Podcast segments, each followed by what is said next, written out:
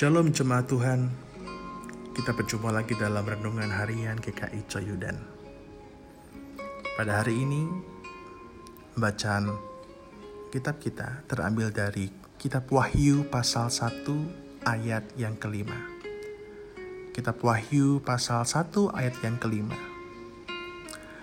Dan dari Yesus Kristus, saksi yang setia, yang pertama bangkit dari antara orang mati dan yang berkuasa atas raja-raja bumi ini.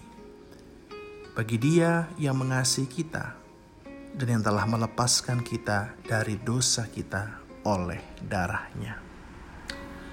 Bapak Ibu jemaat Tuhan, ada seorang pengusaha yang bangkrut dan ia terjerat oleh berbagai utang.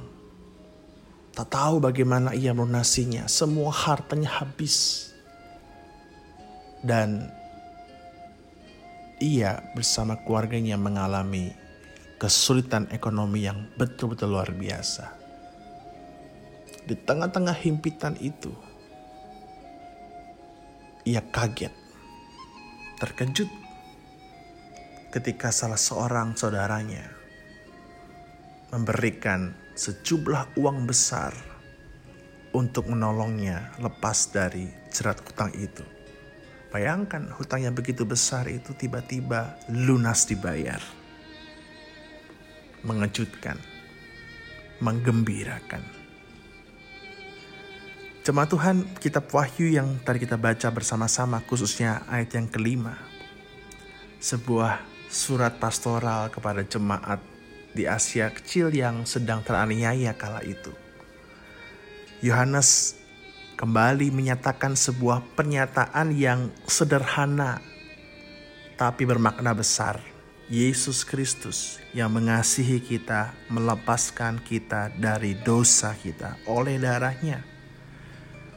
Pernyataan yang sederhana yang semua orang tahu tapi punya makna yang sangat mendalam sebuah pernyataan yang ingin mengatakan kepada kita bahwa Tuhan telah mengampuni dosa-dosa kita, Tuhan telah membebaskan kita dari jerat dosa.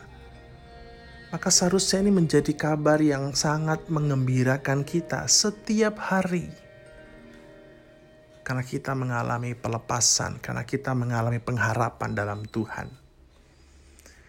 Namun kenapa? Sebagai umat percaya, masih saja ada di antara kita, mungkin kita mengalami penghakiman atas dosa kita terus-menerus, mengalami rasa ketidaklayakan terus-menerus. Seharusnya berita pengampunan, berita anugerah ini membebaskan kita dari penghakiman itu membuat kita menjadi pribadi-pribadi yang bebas, pribadi-pribadi yang hidup baru, karena Tuhan telah memberikan kita anugerah pengampunan itu. Saya teringat dengan sebuah cerita. Ketika ada dua ekor anjing, yang satu bebas berlari, tapi yang satu hanya berputar-putar di lingkaran kecil. Ternyata anjing yang berputar-putar yang di lingkaran kecil itu merasa bahwa dia masih dikurung. Padahal dia sudah bebas lepas. Jangan sampai kehidupan kita menjadi kehidupan yang terus terkurung oleh paradigma kita, terkurung oleh penghakiman. Padahal kita sudah lepas bebas dari dosa-dosa kita. Maka jemaat Tuhan, Jikalau kita belum menerima pengampunan melalui iman kepada Kristus, apa yang menghalangi kita menerima anugerah itu? Terimalah pengampunan itu. Bebaskanlah diri kita dalam iman kepada Kristus.